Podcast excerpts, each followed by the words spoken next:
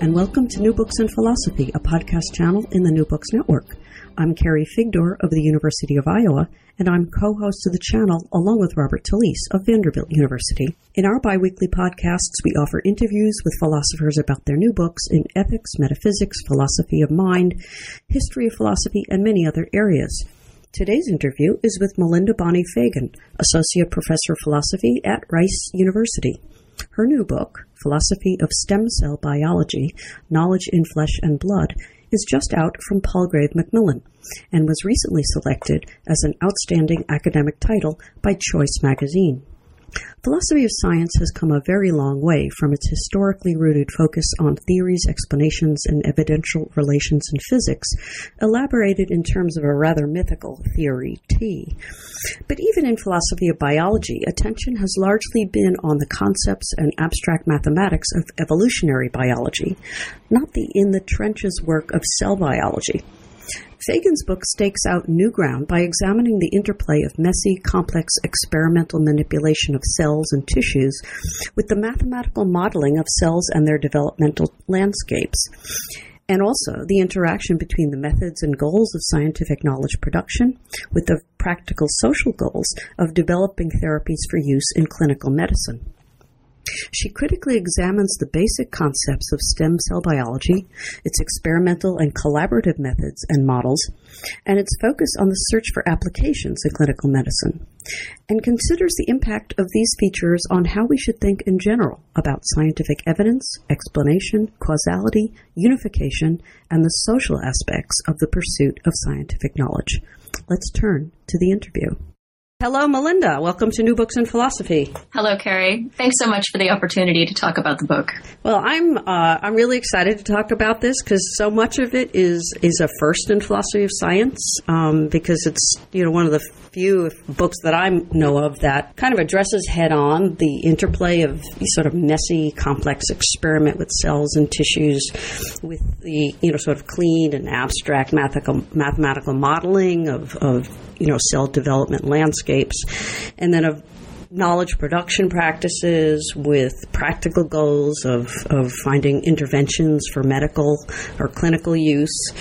Um, and you know, you, you interweave these two things together in a really um, fruitful way in terms of thinking about traditional philosophy of science topics in, you know, evidence and explanation and causality and unification and so on.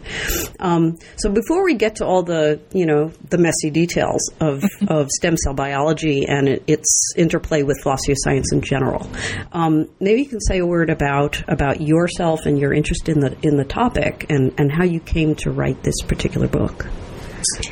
Sure. So the the interweaving you talked about um, that's really one of the central aims and that comes directly out of my own educational experience. I trained as a biologist before i turned to philosophy and although i didn't work i wasn't a stem cell researcher i did a phd in a stem cell laboratory. And so i spent three years working in close association with stem cell researchers so i heard a lot about it. I went to lab meetings i went to their talks and and so i absorbed some just by proximity in a sense. So I knew about that kind of work. I left the lab before the stem cell field took on its current configuration. It was right around the time human embryonic stem cells uh, were constructed in cell culture that I left biology and went traveling and decided that I wanted to change my intellectual approach, my my career to another kind of work than laboratory work.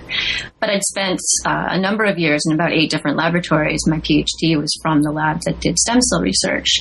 And so when I started in philosophy of science, one of the things that struck me was how little transferred from my time, my years in the laboratory, to thinking about philosophy of science, which was really shocking to me. I had assumed naively, I think a lot of scientists assume that, well, humanities are going to be very easy after I've done a degree in science.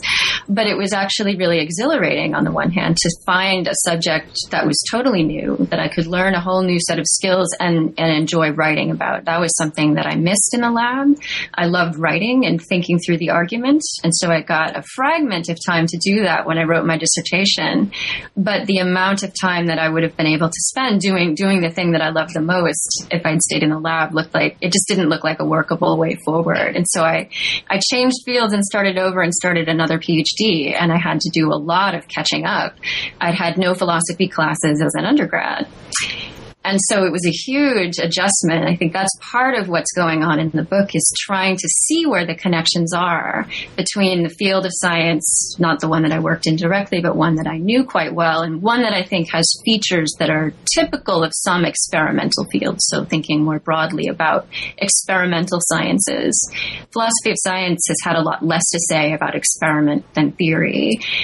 And so my own trajectory in studying philosophy and getting more and more comfortable with philosophical topics, learning to be a scholar in that field, I've always been interested in that original gap, that transition that I made, why it was such a distance from the work in the laboratory that I knew to philosophy of science. Yeah and in the process of the years that I was training, of course, there were all kinds of developments in philosophy of science that some, that offered opportunities to link the fields. And so after this, this is the very long preamble of how I how I came to write the book was my own scholarship had gotten to the point where I felt like I could connect them. I'd spent almost as long doing philosophy as I had biology, and so I grappled with the two fields together. And really importantly, I'd done a lot of teaching of philosophy of science. And that, as well as my own education, had really helped me get a handle on the field, just working in the field for close to a decade in training and then as a, as a starting assistant professor. And then I just, I, I thought initially that I would shift the project. Uh, initially, it was a much more modest idea. I thought there would be work to do in philosophy of biology on stem cells, and I would join the discussion. So I had a little research uh, leave. I had a fellowship that I got in support at Rice University, and I thought I'll write a few papers. I'll start to bring again that that area of experiment stem cell research, which is so influential and important in the sciences. There's so much discussion, broadly speaking. There's so much work in ethics about stem cells. I'll bring, I'll, I'll join that discussion in philosophy of science. And what I found out when I began that project in 2009 was there's nothing written on yeah. stem cells and philosophy. You're all by yourself, yeah. Exactly. And so the book project emerged really quite naturally from there was a clear gap. And one of the things that I was working through in the book was why, in fact, that was. Because it's not as though people aren't familiar with the stem cells. People hear about them in the news and periodically, sometimes more than others, but there are all kinds of advances and debates, and those haven't gone away for, for dec- over a decade. And it was really kind of peculiar thinking about why, why is it that there are at the time, there are some papers now, but at the time, early 2009, there was literally nothing that I could turn up on philosophy of science and stem cell biology. And so there I was like, well, there's going to be a book to fill that gap. I can, I can do that. So the book is really intended as a start of a conversation rather than the last word or anything, anything close to the last word. And so it has a, a focus a lot like there's a topical structure to it. It's not a single argument. It's an exploration of the ways in which those two fields can bear on one another. Exactly what you started out mentioning, this kind of interplay, interweaving of these two fields. And that question of how to approach stem cell biology as a philosopher of science was my own kind of methodological challenge. It's, it's not an accident that there had there wasn't anything. It's actually a very difficult field to figure out mm-hmm. how to how to treat it as a philosopher of science. So that was a really interesting part of the process. And the book the book is my first my first answer. Uh, well, it, it certainly opens up a lot of a new territory to explore. Um, and one of the things you say in your introductory chapter, um, you say there is basically three overarching themes. So before we get into you know details of the stem cell concept and, and the various you know topics that you as you just mentioned, um, there are three overarching themes. One is interaction, uh, one is pluralism, um, and the other is unification. Um, and you know very briefly, the interaction part involves between models and experiments, and then fields within biology. Um, the pluralism is uh, the use of abstract and concrete models, um, and then the unification as a sort of counterbalance to the pluralism is um, is this idea of unification by a focus on on translation, on on clinical application. Um, so, could you say a word about those three overarching themes? Yeah, and, and I like the way you describe, you kind of encapsulated them. That's very much how I was thinking of them. So, as I said, the book is structured. Uh, there's there's less as a one long argument and more as an exploration of different topics. But these three themes are kind of the organizing uh, lines of the book as a whole the interaction aspect, the idea that we get knowledge from putting different kinds of components together is one of the very basic ideas. It's what I'm doing with these three themes is kind of characterizing the stance or viewpoint that I'm taking on philosophy of, oh, sorry, on stem cell biology. So getting back to that, how do I approach it? These three themes are kind of characters of my own stance that I wanted to lay out as clearly as possible in the introduction. So for interaction, that idea that we can take different things, put them together, and gain some understanding of something new. That's something that I think is characteristic of the biology as we understand it. Cells doing this, cell interactions with their environment. Similar kind of interactive aspect happens with our models of the cells and with our practices the scientific practices that produce those models. And then philosophically, I wanted to use that idea to organize my own approach to the book. So it's split into three parts. In the first, I use philosophy of science, these new ideas in philosophy of science to examine stem cell biology to gain insights into that field and give a kind of conceptual map of it in part two of the book, I turn that around. So interaction, I mean, as a kind of symmetric relation or a mutual relation. That's that's one of the the ways I'm understanding that theme. And so I turn it around and use stem cell biology as a case to get insights that bear on current debates in philosophy of biology in particular. So about model organisms, about genes, about the role of the social in experimental fields. And so part two of the book is is that. And part three is where questions of unification kind of come to the fore. I'll say a little bit more about how the, the pluralism and unification are these sort of balancing, balancing themes. But unification is something that philosophy, uh, sorry, stem cell biology is kind of looking toward, but really hasn't emerged yet. Part three of the book is looking at stem cell science in connection to other fields. So I start with some simple and abstract philosophy of science and I build outward and complicate the picture as the book goes forward. And so the whole book was designed structurally to kind of exemplify this interactive relationship that I think also structures a lot of the contents of the book, the science, the, the way we understand the biology, how we go about understanding the biology, and then this relation between models. So this brings us to the, the pluralism. And I'm thinking of pluralism specifically in relations of very many different kinds of models. This is one of the key insights in philosophy of science that I wanted to really draw on and bring to bear. If there's one philosophy of science idea that I use to orient my approach to stem cell research, it is modeling approach. But instead of characterizing my theme as models, there's so many aspects of models and so many different kinds of philosophical issues that emerge from them. I really wanted to stress the pluralism, the diversity, because it's one of the things that seems to be fundamental or central or significant. I'm not sure exactly which word I want to use at this stage, but uh, for characterizing stem cell biology, the diversity and the variety within it of scientific fields, of terminology, of methods, of experimental entities, and even getting a handle on what a stem cell is. You run into this diversity that's quite bewildering at first glance. So that was one of the the idea of making sense of this diversity in a way that doesn't require whittling everything down to one single answer, but in fact acknowledging how these different strands come together these different kinds of models interact with one another that seemed to be one of the one of the central things and i see that kind of attention to pluralism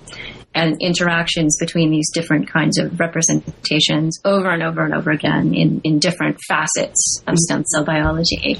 And then the counterbalance to that is where does our knowledge kind of come together? Where's the kind of synthesis of these different different strands, different pieces, different representations. And that that comes more to the fore toward the end of the book because I think a lot of that is work that's still very much under construction in stem cell science itself. Mm-hmm. And so here I'm doing one of the things a philosopher has the luxury of doing, of looking, looking forward and speculating. Without having a lab that depends on my speculations, uh, speculating about what the field will look like, might look like, some productive directions it could go, and to help give a balance to that diversity, I think looking toward unification, a unified effort toward these clinical translation um, results, uh, cures, and clinical clinical methods, is one of the things that the field is is very committed to and could be made more explicit. And maybe that's one of the areas I think would be most exciting to look at going forwards. The book kind of ends at that point, but there are, I wanted to open up many more areas of terrain for study, um, not just by me, but by other scholars in philosophy of science and other fields as well. So one of the um, okay, let's speaking about the the stem cell concept itself, which which you also call a model. Um, so now you know, sort of, you begin with talking about the stem cell concept, um, and you you call it a model. You contrast that with theory. You know, you say stem cell biology is a science that that has models but lacks theories. I mean, you can you know elaborate on that. Um, um, but what what is the stem? What is this model theory distinction that you're drawing? Um, and what is the what is the stem cell concept itself? I mean, you you you argue that it's it's vague. Um, there's a general sort of you know indication of cells that has, have certain capacities of, of self renewal and their ability to give rise to differentiated cells. Um, but but it still remains problematic on your on your view. So could you could you elaborate on this the stem cell concept as a model? You know, comparing that with theory, and then why the concept itself is is you know vague, not not well um, elaborated. Yeah, this is this is exactly the the starting point. Chapter chapter two, right after the introduction. This is how I decided to begin to get a handle on stem cell biology, and I think it's important, again, in keeping with the models approach, to keep in mind the, the purpose uh, that any model has. Is one of the insights, of course, that philosophers of science working well before me have, have attended to. That the purpose of a model has to be in view with any kind of discussion and evaluation of it. And one of the things, again, to try and get a handle on stem cell biology, what is the science like? Why and and why was there no philosophy of science before I on on this subject before I worked on it in stark opposition uh, to all the work on ethics of embryo research and history and cultural studies, many many studies of many aspects of stem cell biology, but not the philosophy of science side.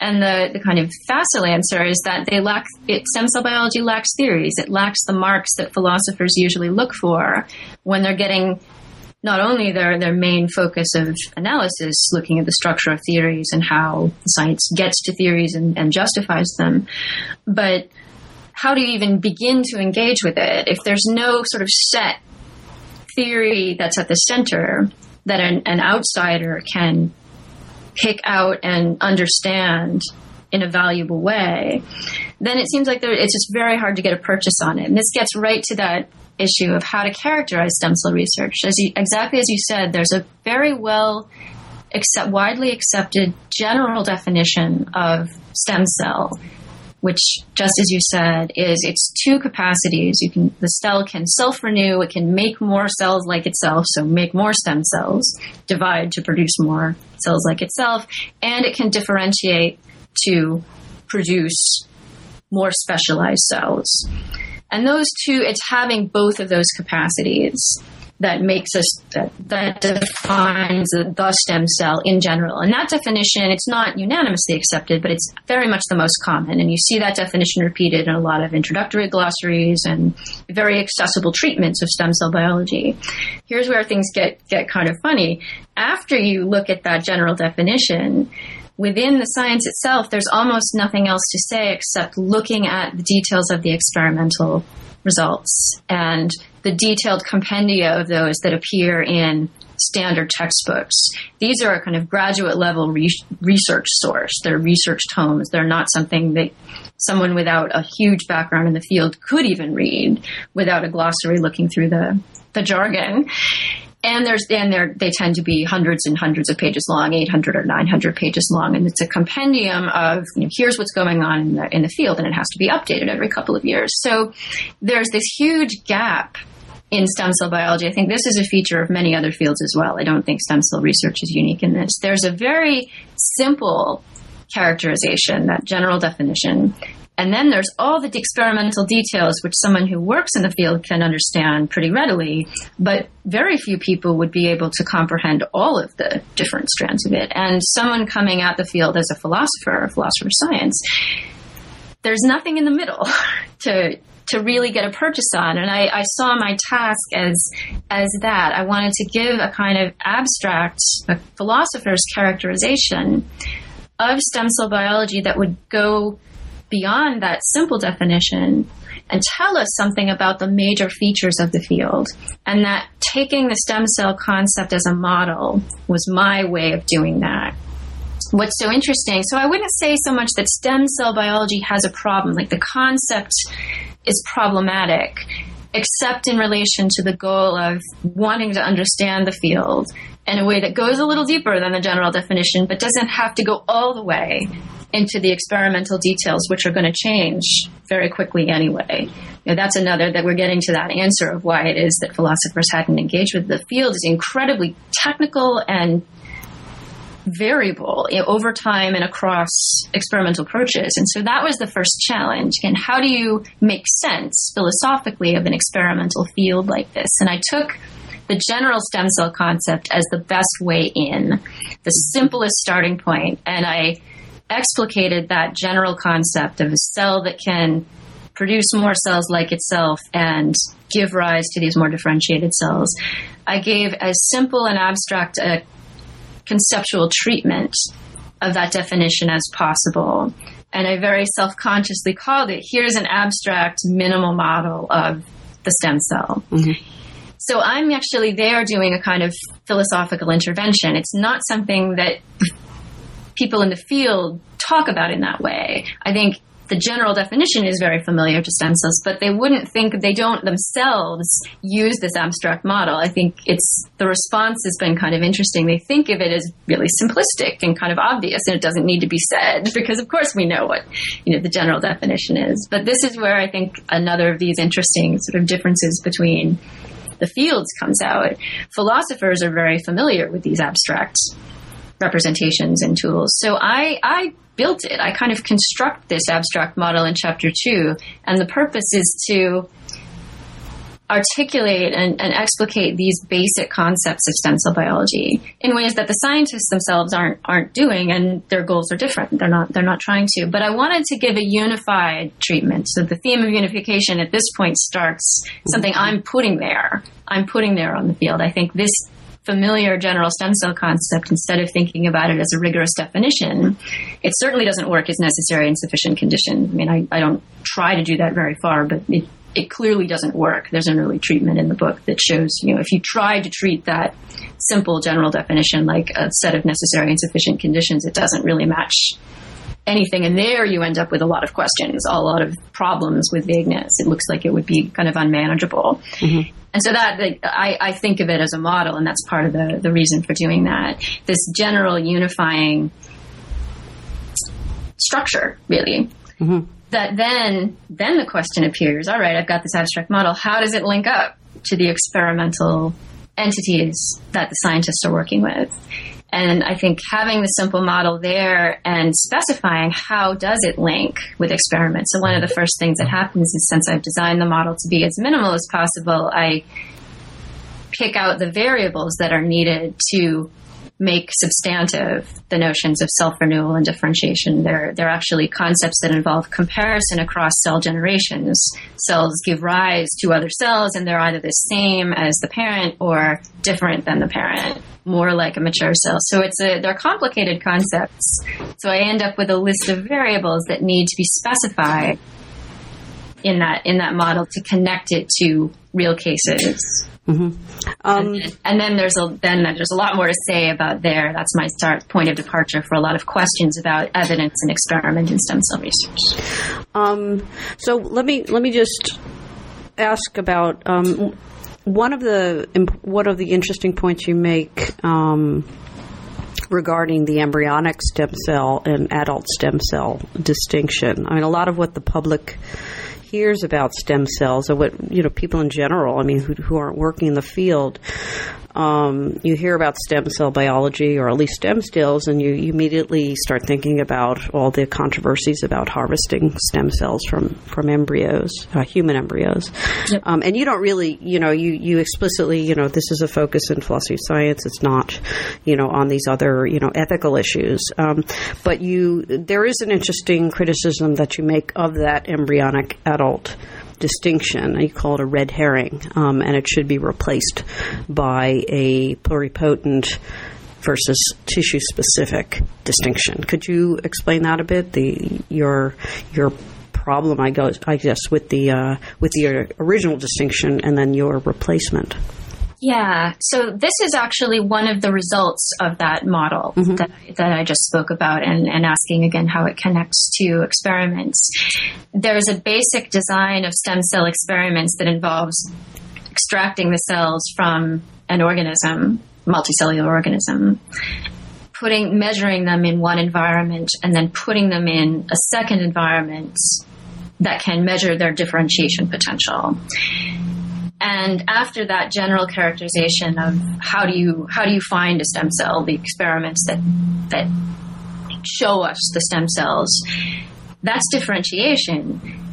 Self renewal can be handled in one of, or is handled, I guess that would be a better way to say it, is handled in practice in one of two ways. It's either built in at the beginning, the cells that are extracted from the organism are self renewing. They're not even measured unless they're self renewing that's the kind of method that gives us pluripotent stem cells. That mean that's a cell that can differentiate to form any kind of stem cell in the body. So it's got this unlimited potential in terms of the kinds of cells that it, it, can become, as opposed to a cell that can divide to produce or different, sorry, become more specialized, give rise to more specialized cells that are limited to a particular tissue or organ.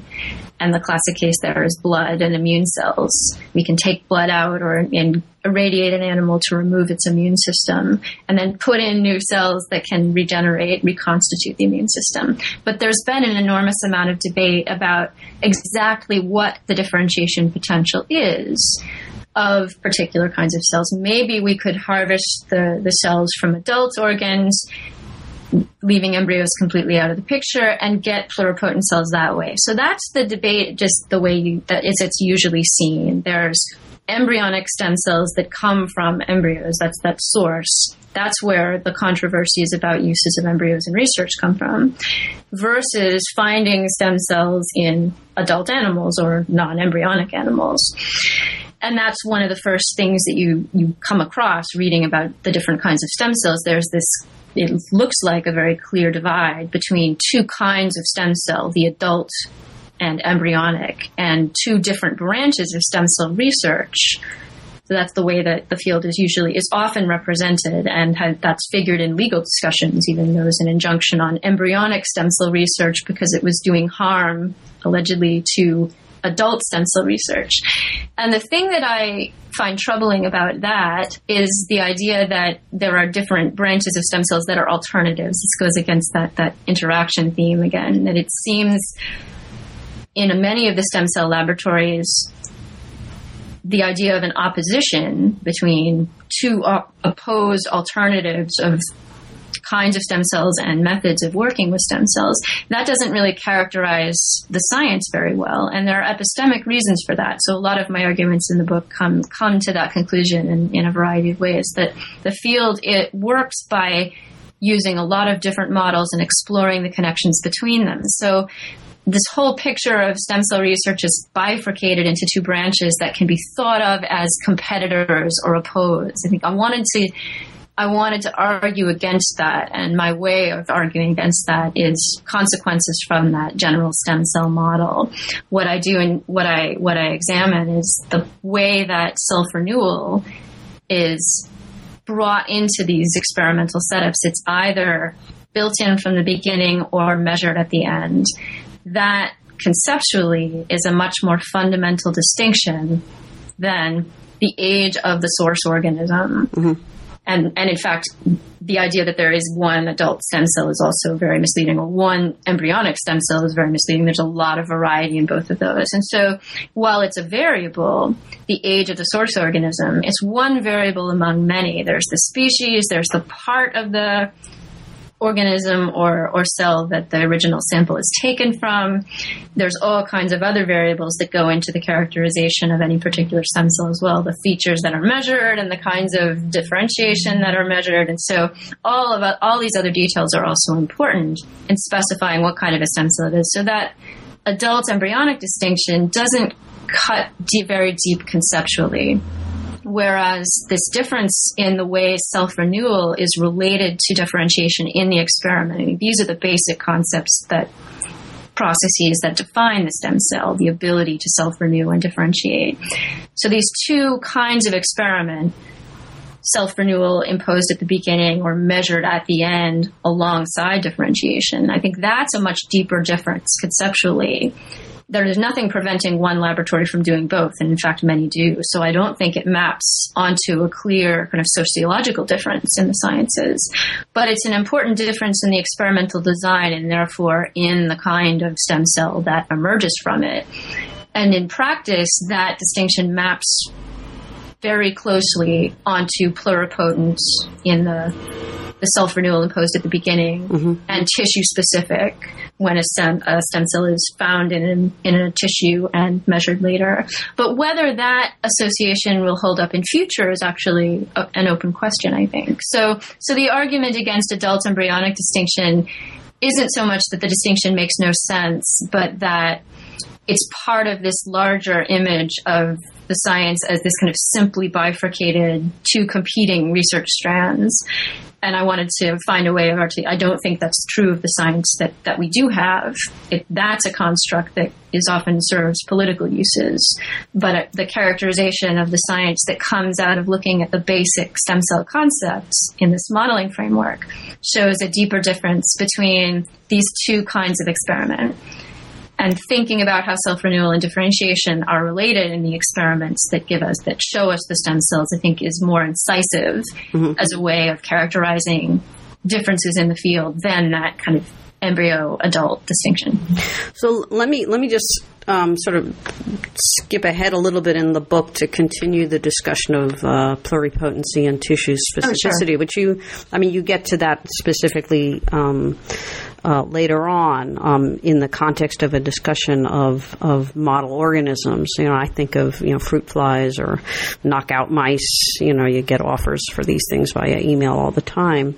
Um, uh, one of the interesting things, uh, well, there's a, a, lot of interesting things going on in that chapter. Um, uh, one is is that you you discuss, you know, how the idea of a model organism is, is sort of epistemically uh, problematic, and and discuss their role in biology um, in interesting detail. Um, and another is that you consider a stem cell line, excuse me, a line a model organism, um, and that that was you know sort of kind of interesting, you know, from a from, I guess, suppose, an ontological point of view. Um, so, could you, you, you, know, since we're on this pluripotent tissue specific uh, uh, discussion to begin with, maybe you could say a bit about, you know, how you see model organisms, you know, the, the problems with that, and, and why a stem cell line should be considered a, a model organism. Great, yeah, and this is this is I, I take that that idea that I sketch more abstractly in part one of the book about the, the implications of the model. And in part two, I go much more in depth into the particular experimental methods. So I treat the pluripotent and tissue specific sets of experiments approaches in separate chapters and in relation to different issues in philosophy of biology. And exactly as you said, the model organism issue is something that many philosophers and historians, I think there the line blurs a little bit between history and philosophy of science. Studying the role of model organisms is something that, that many scholars have done, and it's been really illuminating for characterizing biology in the 20th century in particular. So the model organisms you mentioned, there's the knockout mice, there's fruit flies, there's bacteria. So much of our biological knowledge is actually based on a very, very small sample of organisms. And the the simple picture which philosophers before working before me have problematized really nicely. The simple picture is that yes, we're learning about biological processes. We study the model organisms because they're very easy to use. They're small and accessible, and they have rapid breeding cycles. They're cheap. Um, they have all these desirable properties, and they exhibit the features we're interested in in some very accessible way. Like the squid giant axon is a great example there. It's very, it's really big, and so you can get access and study it more easily. And then you can generalize from the model organism. So that that sense of model is that it's standing in, it's representing many, many, many other other organisms, natural populations, and maybe many other species. And so that classic picture for some biological phenomena seems to work really well, but it doesn't work for development. There are some really interesting arguments in, in philosophy, bio literature before, well before I came on the scene about this, where exactly the, that show in some really important cases exactly the features that make an organism, a fruit fly or a bacterium or an inbred mouse, exactly the things that make them good to study in the lab make their development atypical. Mm-hmm. They develop in atypical ways, and so they're not going to be an unproblematic representative. And for stem cells, what's being investigated is also an aspect of development. This is something I think you we talk, we've talked about or, or started to talk about earlier too, that the idea that the stem cell concept is not just a single cell, but it involves this changing into something else in a whole cell lineage, that's a kind of microcosm of the developmental process. So I think of stem cells as, if we understand stem cells, we understand a great deal about development in multicellular organisms. And so one of the ways that we study development is to make it really accessible. Here's where it gets interesting to think about stem cell lines cultured in, in laboratories in little plates, in plastic plates, as a kind of organism for studying the very simple processes of development. It's like the simplest way of thinking about a multicellular organism at early stages. You've just got cells that are dividing in a plate and they self renew. That's that feature. They're, they're reproducing clonally and dividing and dividing, and they have features that look like embryonic cells. They're not embryos, but they look similar to embryonic cells in certain ways. And then if you put them in other environments, they can differentiate to form any kind of cell type that you would find in the in the human body. And so the cell line is created by continuously passaging a sample from a plate again or a culture, a cell culture. Doesn't have to be on a solid surface. Um, from liquid media to liquid media to liquid media. So there's a series of, you know, artificial bodies that are created in the laboratory. Mm. And so it's derived from a multicellular organism, but it just shares that point of origin. So what I'm doing in that chapter is arguing first that the role that these cell lines play is very similar to the classic model organism role. I don't try in that chapter to argue, strictly speaking, from an ontological point of view, especially that they should be considered organisms. That's something I've thought about in later work, and I think is worth thinking about further. I like, I actually in this in the in the chapter, I I hedge a little bit and say if you don't want to insist to call them organisms for some reason, you can call them a model system. What's important is they're playing this role and that they have this feature that makes generalization very difficult because it mm-hmm. gets back to that variety and diversity of models. How do we link them together? So in where I end up in that chapter, what I'm interested in is less a question of do they really count as organisms? Although I think that's a that's a question that should be asked and it will challenge our ideas about organisms and biological individuality in interesting ways. In the in the book chapter, I'm interested in characterizing how are all these different models of stem cell lines related to one another, that diversity, that pluralism of the models that come out of different experimental setups. Because you think about, oh, embryonic stem cells are one thing. They're not. there are many variants. There are many different lines. And then there are types that those lines cluster into. And we're still figuring out the relations between them. So much of the chapter, and I think that's where I think a lot of our knowledge of stem cells comes from, is not a model that we can then generalize straightforwardly to all other kinds of stem cells or organisms.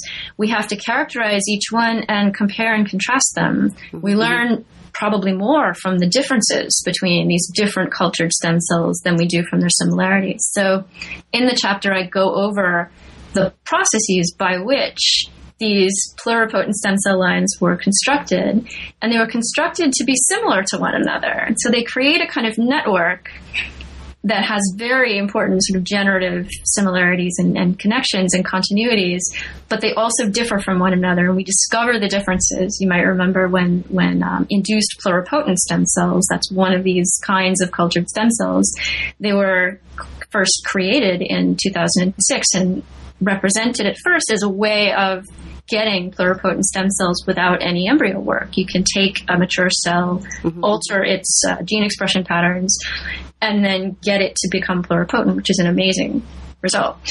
And so at first, again, this this the kind of simplified picture of oh now we have an alternative way. We don't need the embryonic stem cells anymore. We can get we can not we don't have to use them.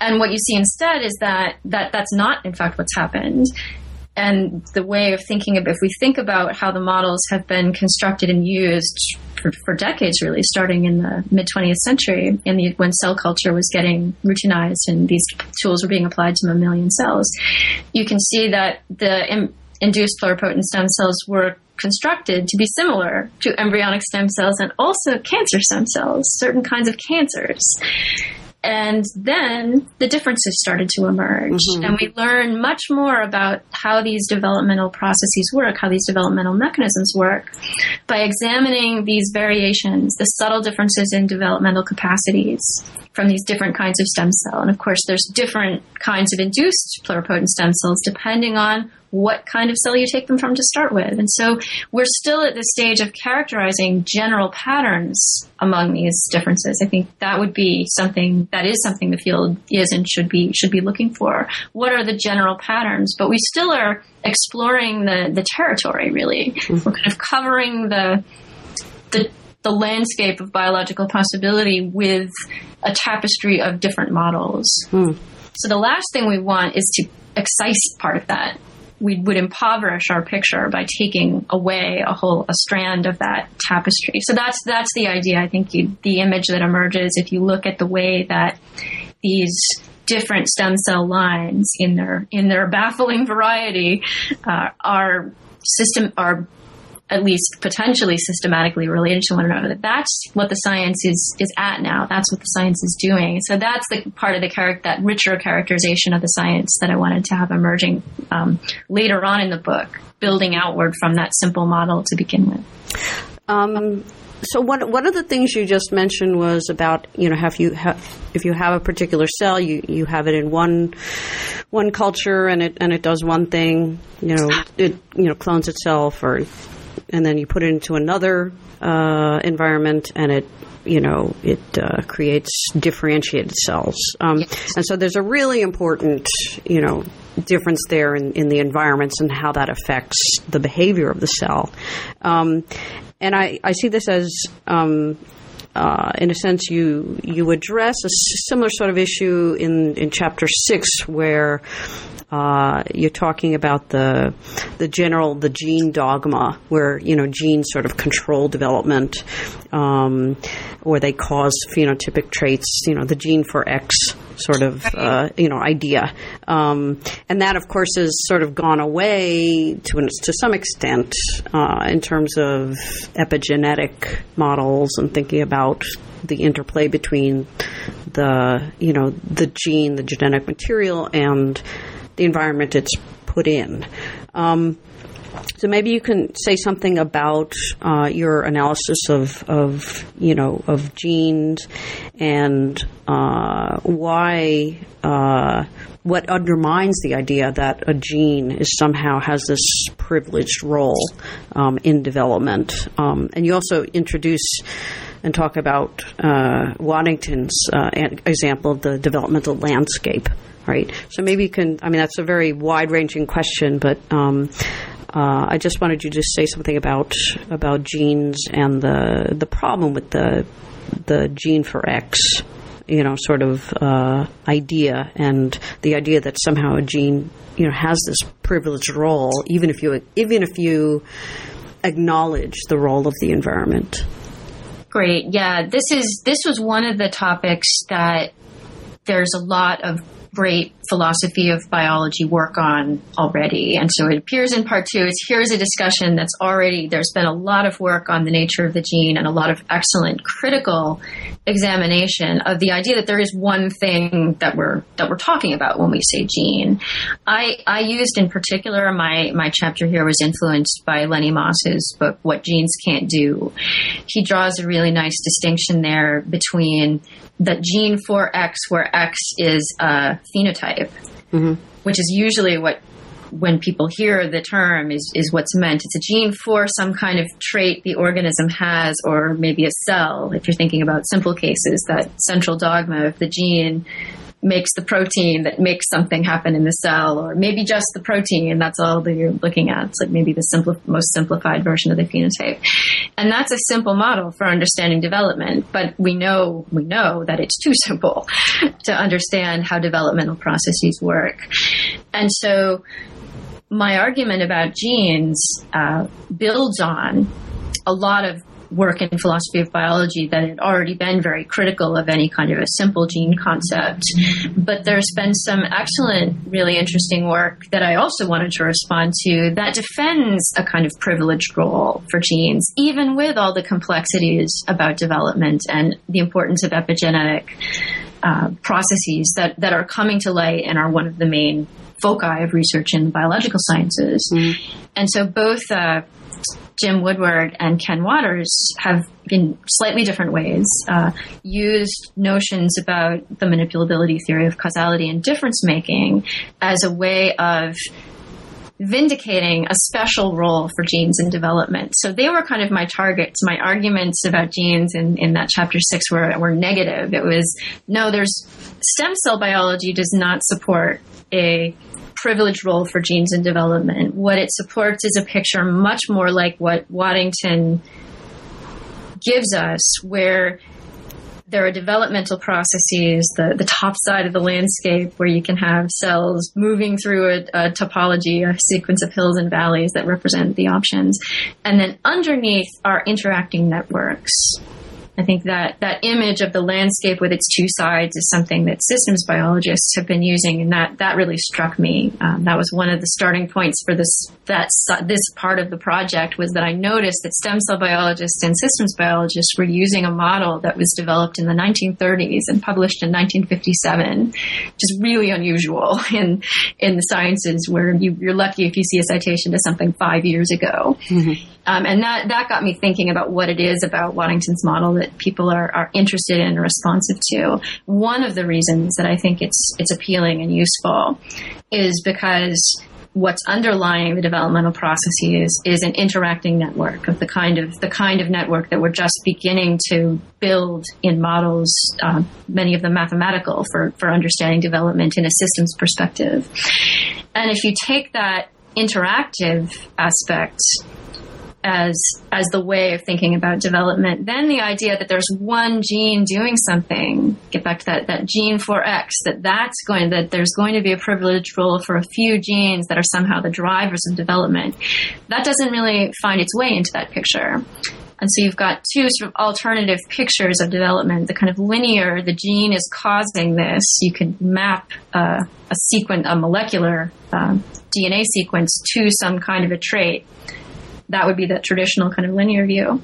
Or, in fact, what development is, is emerging out of an interactive network of many genes and their products working together. I think the latter view is a much better characterization of what it looks like from stem cell research and allied fields, it, what we're dealing with in biological systems. And so, I'm arguing in that chapter that the, the traditional kind of linear picture where genes play this privileged role doesn't really fit the science in, in stem cell biology, and it's part of that linear picture is one of these simplified views that has been useful, but we are now seeing we can put aside and mm-hmm. use other models. Waddington's landscape is a is a representative kind of or simple representation of the kind of model that I think we're moving toward. And so I'm no way the first philosopher of biology to make that argument. In fact, I'm following probably one of the one of the more general trends, the idea that the special role of genes is an idea that's not as useful anymore as it was in the 20th century. That 21st century biology is going to rethink the way that organismal and cellular processes are controlled. Mm-hmm. Not so much in terms, certainly not in terms of a list of single genes, but that's still it's it's a really interesting case in which the the philosophy and the science. There's been a lot of discussion about these issues in philbio, and so I could join a debate and actually take I think one of the one of the prominent positions, but bring the stem cell case to bear on it, and then connect it to these issues in in systems biology as well. Well, Lenny, um, uh, speaking of systems biology, um, in um, I think it's chapter nine, you look at how the stem cell work, stem cell biology, and systems biology un- interact, and um, this is a really critical and very interesting issue because you know it involves you know how do you get from these you know these uh, very specific experimental context of manipulating tissue and cell and then you know those sorts of that that sort of science connecting that with the very abstract mathematical models that are increasingly used in biology at the systems level or the systems level is is kind of that that's a, not a very precise way to speak because the cell is a system, right? So we're we're both talking about cells, but we're talking about them from very different perspectives. And what you do in that chapter is try to connect them,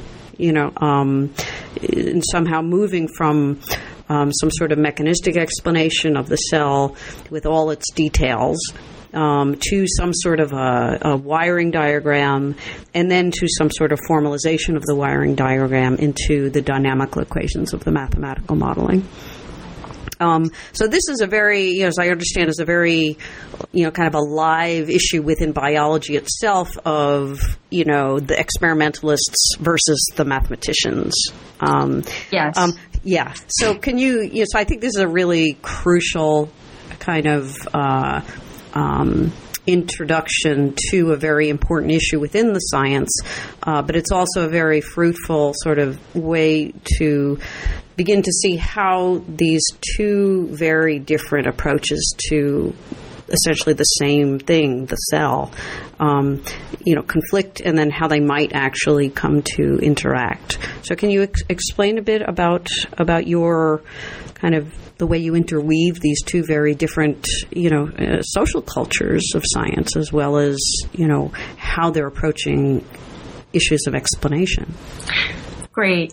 Yeah, this was I this chapter is in the third part of the book because it deals with science that's really just getting started. With stem cells, the connection to systems biology is still quite limited, and so I'm I'm sketching what I think the explanations will probably look like based on the efforts that are that are already out there in practice, and many of them, in fact, I think nearly all the ones I've seen use Waddington's model as a as a way of orienting, and so I've I've followed them there. This is also uh, an issue. So I'm focusing on the stem cell systems biology interface between these two fields. But just as you said, it's a it's a case where there's a much broader significance for philosophers and scientists generally because this trend of increasing participation of people trained in physics and chemistry and computer science and informatics and mathematical model building sciences into biology is one of the most exciting changes that I've seen since I left the field. I've been watching from the outside, seeing how mathematical approaches are becoming, or at least are, are sought to become integrated with experimental approaches. I think stem cell biology for, for reasons we've talked about earlier, is is experimental in this way that's very context dependent, very focused on the details of the methods, even what counts as a stem cell or what is what the stem cell is in any particular case is tied to details of the experimental method, the things, the properties that we're comparing and the organism it comes from. And so how do you go in a way this returns us to the original challenge of how do you go from all of that welter of detail to a more general abstract understanding the kind of thing a mathematical model could be could be built around and the kind of thing that philosophers are usually looking for. So there's there's a sense in which the this trend in the sciences this uh, question and exploration of connecting mathematical modeling with experimental biology is all, is extremely interesting for philosophers of science who are used to dealing with mathematical models and are, are much more comfortable with that aspect of, of the science. And so it for me it's really interesting to see how things work in the science. And then there's philosophical debates to engage with as well because other philosophers have looked at systems biology and the implications for combining mathematical modeling and experiment. And so it's a great topic. Exactly as you said the science is still moving forward. There's a lot to say and there's a broader discussion to have to have as well. And so I'm bringing a very stem cell emphasi- emphasizing approach to it, but that doesn't exhaust, of course, systems biology. Uh, the point you made about the cell being the kind of the, the focus, I think, is exactly right from from this the systems approaches I've seen today, uh, or yeah, recently. There's a focus on the, a single cell and then explaining its behavior either metabolically or in developmental different time scales, less often evolutionarily, although in principle there's no reason you couldn't do that too. But explaining a cell beha- a, a single cell's behavior in terms of these interacting networks. And one of the things I argue in this chapter is, is that that progression from all of the details to a simple wiring diagram that I would say extracts the key interactions, keeps those in the picture, and then represents those in the form of equations that can be used to generate an overall characterization of the system level. And so here's where I think I think the mathematical models are indispensable for understanding development in this way, just because we're not able to put all the pieces together and make the connection between all of the interacting gene expression products and or environmental factors because you can you can include those too. Mm-hmm. And the system level, what's going on at the cell, what the cell is doing. We our models can't really do yet that yet either. This is still science that's that's just getting going. But the pattern of what these explanations I think will look like is given by the, the Waddington's model, landscape model with the top side, what the cell is doing, and the underside, the controlling networks. And what you want is a mathematical model that derives predictions about the top from the underlying networks. And we can't intuit those predictions. We need technical help. We need the mathematical models to do that. So I, ha- I, I think that's the way that the experimental work that informs all the details that the mathematical model, models rest on and the cell behavior we use to test and, and connect the two levels, there's a there's a huge importance of experiment. It's not as though you suddenly switch from working with experiments in cells and molecules to the mathematical models. Instead, the mathematical model provides a really crucial part of this larger explanation that is still, I think, very much the same kind of explanation you get in molecular biology and cell biology, where it arises out of experimental manipulations of the cells and the molecules. So that's that's my own view that in fact there's not going to be a transformation to suddenly put studies of cell physiology and metabolism and development on some kind of a mathematical footing mm-hmm. or principles of chemistry and physics. There are plenty of scientists who claim that, that that is what we should do. And so this is a debate that exactly as you said is ongoing and very exciting. So I have a position in this, in this debate that's informed by looking at stem cells, taking the stem cell biology as, as the starting point and examining how these approaches could productively fit together. And my my view is that the mathematical modeling is indispensable, but also has a very constrained role within these explanations. That it's it's another it's a another complicated kind of mechanistic explanation, but very much the same kind of explanation that we see in many branches of biology, molecular biology, cell developmental biology. So uh, we're we're um, I know close to the end. So I, I do want to get to your your last chapter, um, which gets closer to the relationship between uh, stem cell biology and the you know and clinical medicine, um, and. Uh, um, there, you sort of you focus on um, how that relationship is very entrenched, um, much more so than many philosophers of science are used to um, to talking about. In fact, in what I know of, you know, discussions of medicine within philosophy of science, it's more from the point of view of, you know, is medicine a science, or is it so imbued with values that it doesn't count as a science, or because its aims are practical, it's somehow not a knowledge producing enterprise, and that's what characterizes a science. Um, now, that's, you know, how, do you see the relationship between stem, stem cell biology and then clinical medicine? And um, how do you think your view kind of alters the way we should think about, you know, the relation between science and non science? Great. So, this last chapter is is in mo- in more than any other chapter. I'm looking forward, and it's it's opening questions rather than providing answers. But the the main argument, the argument I do give there, is exactly on the point that you raised about the role of values in science. And so I connect this to the debate, again, the debate in philosophy of science about is there a, an epistemic core that's value free, that, that should be uh, free of ethical, political, social values? And then this, the question about how to characterize the values that are in this core, they're purely epistemic or something else. Mm-hmm. And then that line between science and non science has often been drawn in accordance with that distinction.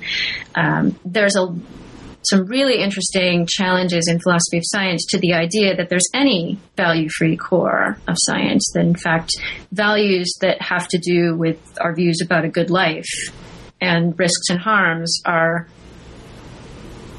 essentially part of the evidence uh, evidence gathering and weighing process. And so the idea that you can't draw a sharp line between different kinds of values and their roles in science. There's a lot of views, uh, a lot of arguments in on different angles of that debate. So what I do, uh, I sketch the debate and very quickly, and there's there's many subtleties that I don't get into in this chapter, which is short, but shorter than any of the others. It's my my stopping point um, for this book.